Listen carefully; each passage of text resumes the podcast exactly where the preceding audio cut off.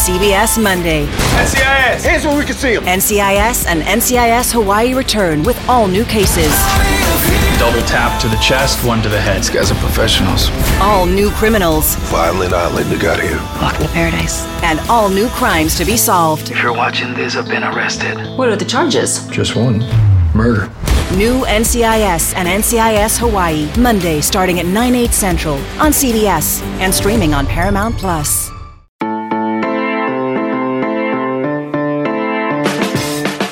Good morning. It's Friday, July 31st, and you're listening to the College Football Daily. My name is Trey Scott.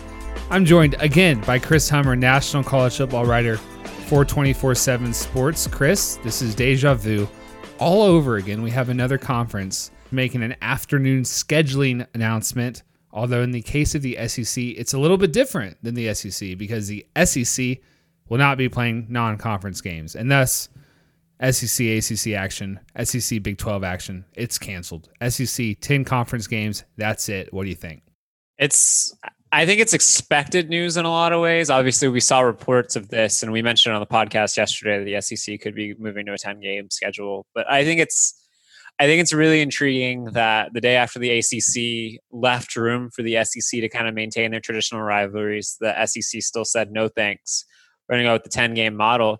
And I personally, I find it interesting how many different kind of scenarios we're seeing play out for how the season's even going to start. We've got the SEC starting in late September. The ACC is going to start September 7th, the week of September 7th. And we've seen reports from the Big 12 that they're going to try to start in August. So we've just got such wide variance in how the schedule is going to work for all of these Power Five leagues. And I think that's really intriguing heading into a season where there's just so many unknowns. Yeah, so the SEC will start September 26th. That's a Saturday. Uh, it will have its conference championship game on December 19th at Mercedes Benz in Atlanta, six days before Christmas.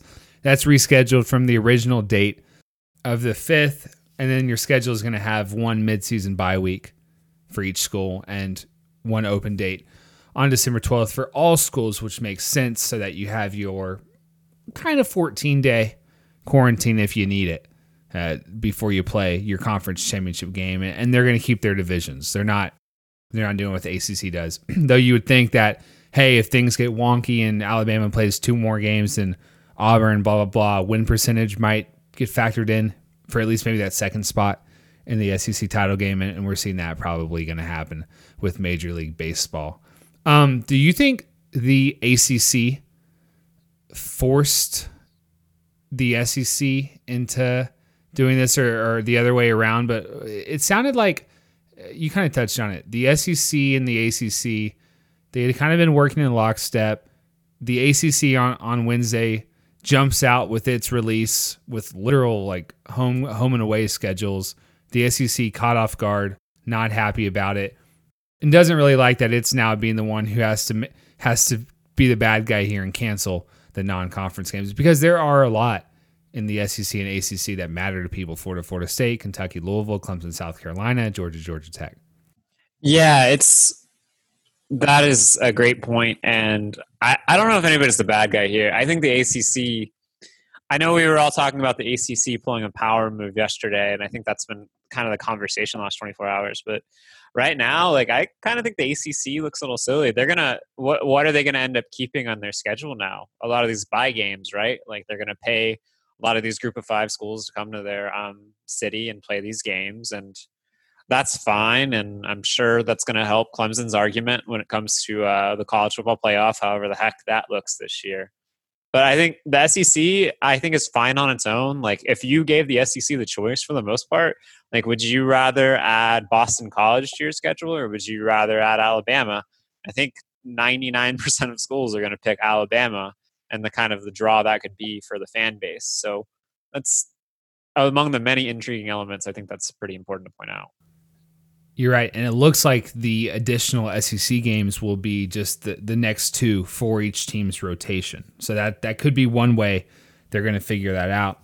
And you're right. You talk about yeah, Alabama's a better draw than Boston College. The TV inventory matters this fall.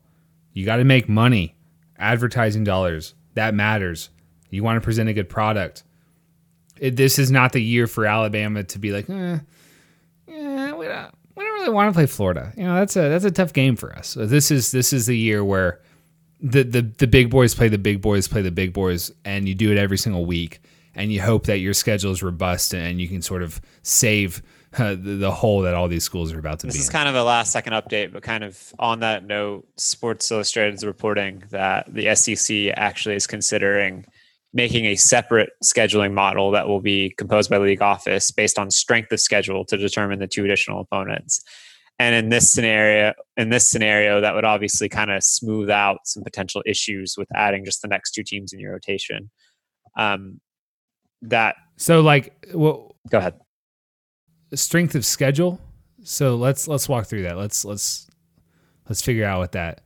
So a separate scheduling model. So wow, Well, I, would that mean like okay, we're gonna give Alabama Vanderbilt? Well, I would assume it means Florida doesn't have to play Alabama and Texas A&M this year, Ah, which is what the kind of the next um, rotation would have been.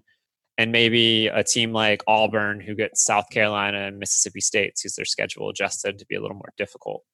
Um, that way, they're just not super imbalanced. Either way, like I think this is really going to hurt a team like Texas A&M, which had a reasonably as easy as it can get in the SEC West schedule this year and now with the team for like this is probably a conversation for another day a title winning opportunity as a dark horse is going to have to face a much tougher road most likely but i think i think the sec office coming out with something like that makes a heck of a lot more sense than just tacking on the next two people in the rotation Yeah, I can't wait to f- to see what they're going to do. The ACC did a pretty good job with its graphic of home and away. We'll see what the SEC does real quick, and then I'll let you go. I do have a, a separate interview coming up with Tim O'Malley from from the Notre Dame, uh, the twenty four seven Sports' is Notre Dame site, Irish Illustrated. Um, and we're going to talk about all that, but l- let's let's just run down, Chris, the games that are officially canceled now as the SEC goes conference only. In fact, my dad just texted me. Um, sad emoji. LSU Texas canceled. I know, Dad. This was going to be our year. So anyway, Texas LSU canceled. Tennessee Oklahoma, Florida State Florida, Auburn North Carolina, Arkansas Notre Dame, South Carolina Clemson, Georgia Georgia Tech, Ole Miss Baylor, Mizzou BYU, Kentucky Louisville. I know you were excited about Vanderbilt, Kansas State, and also Mississippi State, NC State. That's there. There's many more. I mean, each SEC team had four non-conference games. Like I didn't mention Alabama versus Mercer, but these are all these are all done. And uh, of course, any game that had included a Pac-12 or a Big Ten opponent had already been canceled. So, uh, you know, you told me in Slack, you're like maybe maybe conference only is going to be the future. I totally disagree, but I do think this could be an interesting year. Yeah, I think this is gonna. I I don't think conference only is the future either because I think so many schools are really reliant on those four non-conference games to make a bowl. Like I, this is probably another topic for another day, but we're gonna see a lot of teams that usually go seven or eight and four or seven and five end up three and seven or four and six this year because the schedule is just so much tougher and they don't get to pad their um, wins against lower tier uh, FBS or FCS schools. I think Tennessee, if you look at the back half of their schedule last year, would be in pretty tough shape uh, under this model. But um, regardless, it'll be interesting when TV deals kind of come up because I think when TV deals and TV contracts and TV corporations can see the fact that they can get 10 quality games that people care about instead of Alabama versus Mercer, I think there might be a bit of a push to have uh, these conferences include more conference only games. So it's just another element to all of this. That's a fantastic point. A lot of things, you know, you said it a few times. A lot of topics for, for many more days. Thank you, Chris Hummer. We're going to take a quick break. When we come back, Tim O'Malley is going to tell us what Notre Dame fans' expectations should be now that they are playing a rigorous conference only schedule, which probably will include Clemson twice. This is Sandra Herrera from Attacking Third, a podcast part of the CBS Sports Golazo Network dedicated to all things women's soccer. With the NWSL expanding to 14 teams, the 2024 season promises to be bigger and better than ever, and Attacking Third will be along for the ride from start to finish. Before that, though, we'll be all over the CONCACAF W Gold Cup, where the U.S. women's national team is looking to clinch silverware on home soil. We'll also be keeping tabs on the winter transfer window, the Women's Super League, the UEFA Women's Champions League, and elsewhere. Coming to you multiple times a week with game previews, recaps, analysis, breaking news, exclusive interviews, and more. Attacking Third is your one stop shop for the best coverage of the women's game. Download, follow on Apple Podcasts, Spotify, and anywhere podcasts are found. Make sure you subscribe to Attacking Third.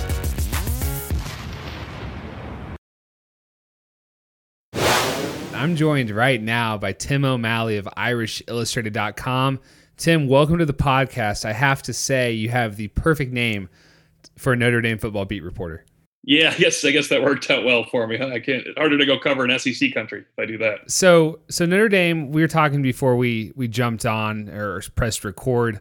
Like we we spent the last few months in this offseason talking about what's going to happen, what's the ACC going to do, what's Notre Dame going to do, what are all the other conferences going to do, how is this season going to happen? And now that we have some sort of idea at least to what Notre Dame's schedule or anybody's schedule might look like, I want to make sure that we're devoting enough time and energy and attention to the nitty gritty of that. And and Notre Dame, there are so many compelling layers here, and I, I, touched on a little bit of it yesterday with Chris Hummer. The fact that you know, the ACC and Notre Dame are going to do a little bit of revenue sharing here, and Notre Dame's going to get to play in the ACC title game if it qualifies for it, which surprised me a little bit. But Tim, when you saw the schedule yesterday, when you saw that Notre Dame was included fully in the ACC, what were your initial reactions?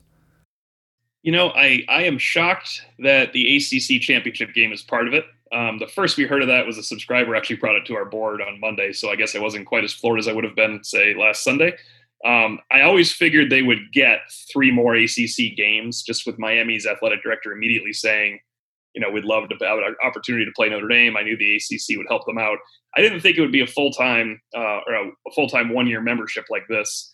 I mean, you got to figure they're eligible for conference awards, uh, the ACC championship game, even the Orange Bowl if they don't make the playoff. Um, I mean, that, that's taken a spot. Um, obviously, there'll be revenue sharing, which is much different for Notre Dame if they make the Orange Bowl as part of the ACC than if they would have made it as an independent. Um, I, it's, it's great news for Notre Dame fans. I'm sure some fans of other schools are not that happy about it, but I think if you really consider the world we live in, there was no time for real pettiness. I don't think you're going to do any favors of Notre Dame during the ACC in the future if you decide to lock them out the one year they really need help uh, to play some teams. And the reality is, Notre Dame probably would have found some teams to play. It just wouldn't have been as, as exciting of a schedule as it is now with Clemson and, and Florida State. Up until this point, how has the every sport but football partnership gone with Notre Dame and the ACC?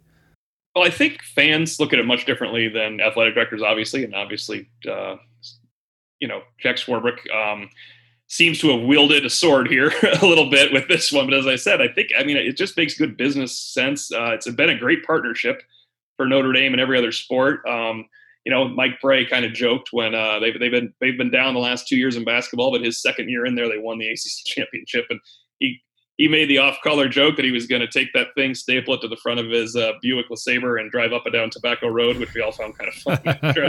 I'm not sure that was received well, but that that's Coach Brey right there. So, I mean, I, I think it's been great for the other um, for the other sports.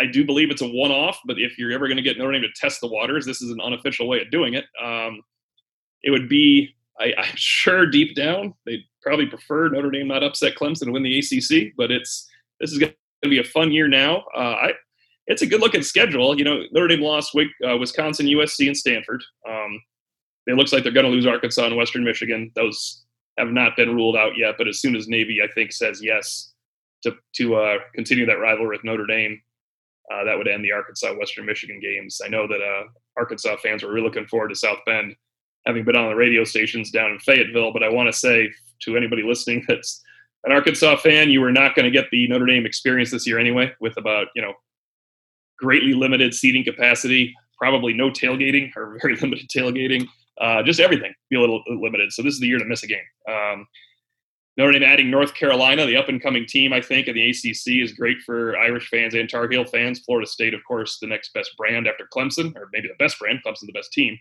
Um, and then there's some familiarity with Boston College and Syracuse. They've played in recent years. Uh, there's one little thing with Boston College. Notre Dame's Phil Jurkovec, transfer quarterback, could be deemed eligible. I think everybody should get a waiver this year in, in wake of COVID 19, and that would be something else. It's uh, not having to wait a year and play your former teammates several months later. and make a lot of fun for the Boston College game. Yeah, I saw that on on IrishIllustrated.com, and it there's some compelling QB matchups here in the in the new ACC schedule as well. You got Sam Howell playing Florida State, which he was committed to for a while. I think when talking about the schedules, it's interesting. Like I read I read something on the Miami site. They were pumped to add all these these tough games. Yeah. They like Miami was very glad to add Clemson to the mix. So you would assume that's a loss because it's an opportunity. So for Notre Dame, yeah. I wonder, Tim, do you think this schedule is now easier or tougher? And is it a bad thing if it's tougher? No, I, I don't think so. I think it's now, there's one weird caveat here that they already had Clemson. So if somehow Notre Dame upsets Clemson, and, and you have to be honest with yourself if you're a Notre Dame fan, look, you've lost 70,000 fans maybe from that game. Uh, what if the game moves away from November 7th when you had a chance at cold weather for Trevor Lawrence? And uh, what if it moves October or September? There's no reason these games won't completely move. I would think that it would be a starting point where you try to keep the dates of the already scheduled games, but it's probably that's easy for me to say. I'm not the one that's re- reworking an entire ACC schedule. I think the schedule is harder because if Notre Dame beats Clemson, or let's say Notre Dame only loses once and and the loss is Clemson, they're in the ACC championship game, I would guess, and that's Clemson. So you have two Clemsons. Two Clemsons is worth a heck of a lot of Wisconsins and USC's, right? That's a uh, that, that's a tough hill to climb to go beat Clemson twice, or I guess if you beat them once, then it's the second game. That's what matters. Um, not to anoint Notre Dame at that level yet. I, I think we can assume Clemson is you wouldn't think Clemson would lose enough where they don't reach that game. Um, so I guess nowadays that means just finishing second. The loss of the divisions does make sense for this year. You know, Notre Dame could easily lose two times. Um, we're anointing North Carolina. I think they're going to be a really good team, but know they're just over 500 last year, right? We can't say that they're quite at that level yet. When we're, if I don't want to give Notre Dame a spot in the national, in the uh, conference championship game, you can't give it to North Carolina yet. And then Miami, of course, is I was really hoping Notre Dame would play Miami, just not in Miami. I've seen that song a few times before as a Notre Dame grad and uh, covering the team. It doesn't go well down in that neck of the woods for the Irish, but uh, I thought Miami Notre Dame would play, especially when Miami kind of volunteered that would be a, uh, a game they're looking for. But this is obviously just something that the ACC had to set up. So, yeah, if you figure Clemson's taking one spot and you want the other one, your schedule's harder. You Clemson twice is harder. Just say Clemson twice. That makes it harder. Speaking of hard, like setting expectations for teams in 2020. If you're a fan, I think first and foremost, like, you'll just be thrilled if they get to play. Right. So right. It, it's it's hard for me to ask you, hey, what are expectations for Notre Dame fans in 2020? Like, what at, at what point will they be happy with Brian Kelly? Usually, you would think it's 10 wins, a shot at a New Year's Six bowl game, like to make the playoff every three years, every four years, I would guess. Yeah. And now it's I'm assuming hey, you get one year full time in the ACC, make that conference championship game. That's just from my standpoint, from my perspective, I would I would assume that would be the minimum requirement for Notre Dame fans. But again, it's such a weird year. It's hard to really hold it against anybody if you finish third or fourth. No, I agree with that. Um, you, I think they would want to make that championship game, and I think they'd like to see the uh, game be very good against Clemson and if somehow Clemson's not in there, they would demand a victory, of course. But uh, I don't. I think the main complaint um, for fans that have, uh, you know, tend to be detractors for Brian Kelly, and it is fair, is let's throw let's forget the Alabama game that was a long time ago, but they really want to not have a year where they go 12 and 0 and Clemson lays the wood to them. They're they have one loss, they have a chance to get back in the playoffs last year, and Michigan kills them. That was a I mean, Clemson was great. They were one of the all-time greatest teams. For Notre Dame to get absolutely manhandled by Michigan was inexcusable last year, and Notre Dame fans aren't going to forget that if there's another one of those games this year. Really, you would think only the Clemson game could be it. I don't. I don't see a road environment that exists where you go in and get overwhelmed anymore. Um, you know, North Carolina is now the best team on paper that Notre Dame plays on the road. Um, P- Pittsburgh it, it was going to be at USC, and of course, Wisconsin was in Lambeau Field. Now, Pittsburgh is a very good team. Um, Notre Dame fans are not interested in hearing about Pittsburgh's veteran defense and how it could be hard for Notre Dame. So, North Carolina and Pittsburgh are the best teams they play on the road. Um, Clemson is clearly the best team. Louisville, uh, I would put next, but Florida State, you know, the, with the new coaching staff, uh, anything could happen. It's not like they're bereft of athletes down there. But when I say those teams and everybody else Notre Dame is better than, you have to think making the conference championship game is the realistic goal. It is unrealistic to think they will walk into Charlotte and beat Clemson. Um, but I think Notre Dame fans would be very disappointed if Clemson outclasses Notre Dame, especially if it happens twice. Uh, as I said, I don't know what home and road means anymore. So I'm not sure about the home field advantage against Trevor Lawrence if there's 7,000 students screaming and nobody else, and those those cheers might die in the breeze. But uh, it's yeah, I think it's I think it's ACC championship game or bust, and then you take your chances against Clemson. Yeah, I love your Trevor Lawrence, the scream dies in the breeze line. Uh, you wrote that Yeah, too. he's not. Uh, he's not going to worry too much about a few students. No, for that- these- the only yeah. thing that he could worry about is the snow. For absolutely, uh, you make a funny point. Like that had been hyped up as maybe the game of the year. You get Trevor Lawrence on the road in November. That first week, it's probably cold. Maybe it's snowing. Yeah. It's gonna be really loud. And now it's it might feel like a like a, a camp exhibition in- mid September. He's- I think for Notre Dame, we we we just talked about like the opportunity to to play tough opponents and whatnot. I think the opportunity for na- some national kudos to for Notre Dame to pilot through a conference schedule, I think could could really get them some street cred. Like you said, they they can't lose thirty to three to somebody, but right. there there have been at times uh, two years ago when Notre Dame made the playoff. Probably not Notre Dame's fault, but the back half of that schedule, the teams that usually would put up a challenge, they just weren't good that year. USC, Virginia Tech, what have you. I think this is a chance for Notre Dame to play through a conference schedule and to kind of say like, hey, in five years down the line, when they're back to being an independent, or in two years when they're back to being an independent, like, yeah, you guys say what you want, but like we went, we we know what a conference schedule looks like. We we did that and we were just fine. I mean, even if you split with Clemson, right, and lose the wrong one, it's still it, it's still an accomplishment um, in in terms of gaining national respect. Now, as we know, winning that last one matters a little bit more. Um, that has been the knock for against Notre Dame is they don't have to play that conference championship game, uh, which is nowadays often. I mean, you know, you get rematches in those. I that is one thing I, I don't like about conference championship games. I can't stand the rematch in college football because you kind of had to prove it on the field in that little 12 week span. It's not like other sports. Um, it does happen.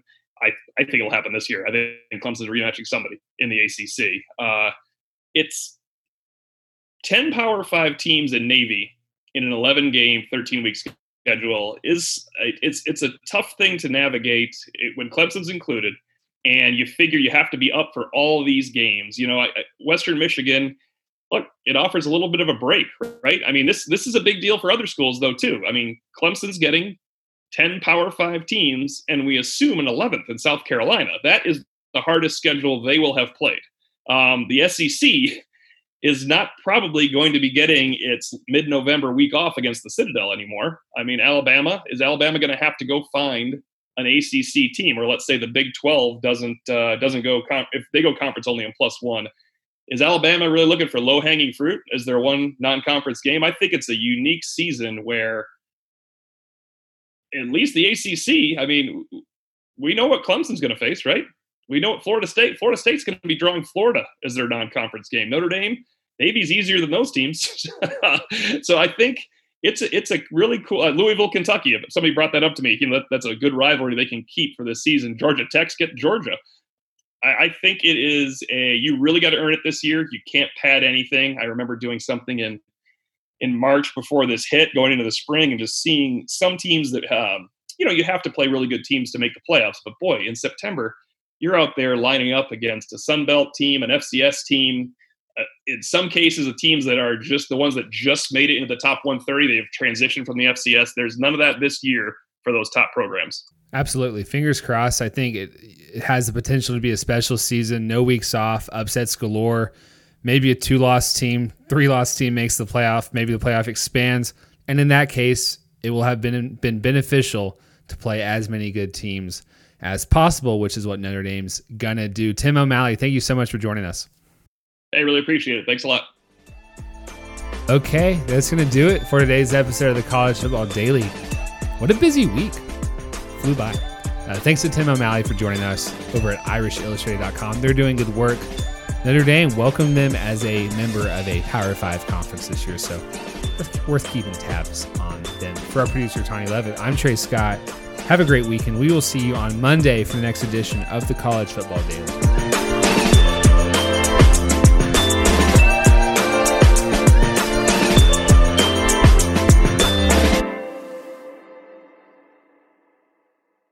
It's the UEFA Champions League on Paramount Plus. Europe's top club soccer tournament. Champions versus champions. The best teams facing off in the knockout rounds. Magnificent! And it all takes place while you're filling out financial reports at work. In the middle of your day, in the middle of your week. So use that second screen. Call in sick. Do whatever you got to do to tune in Tuesdays and Wednesdays. Nobody watches the UEFA Champions League like us. Stream every match live exclusively on Paramount Plus.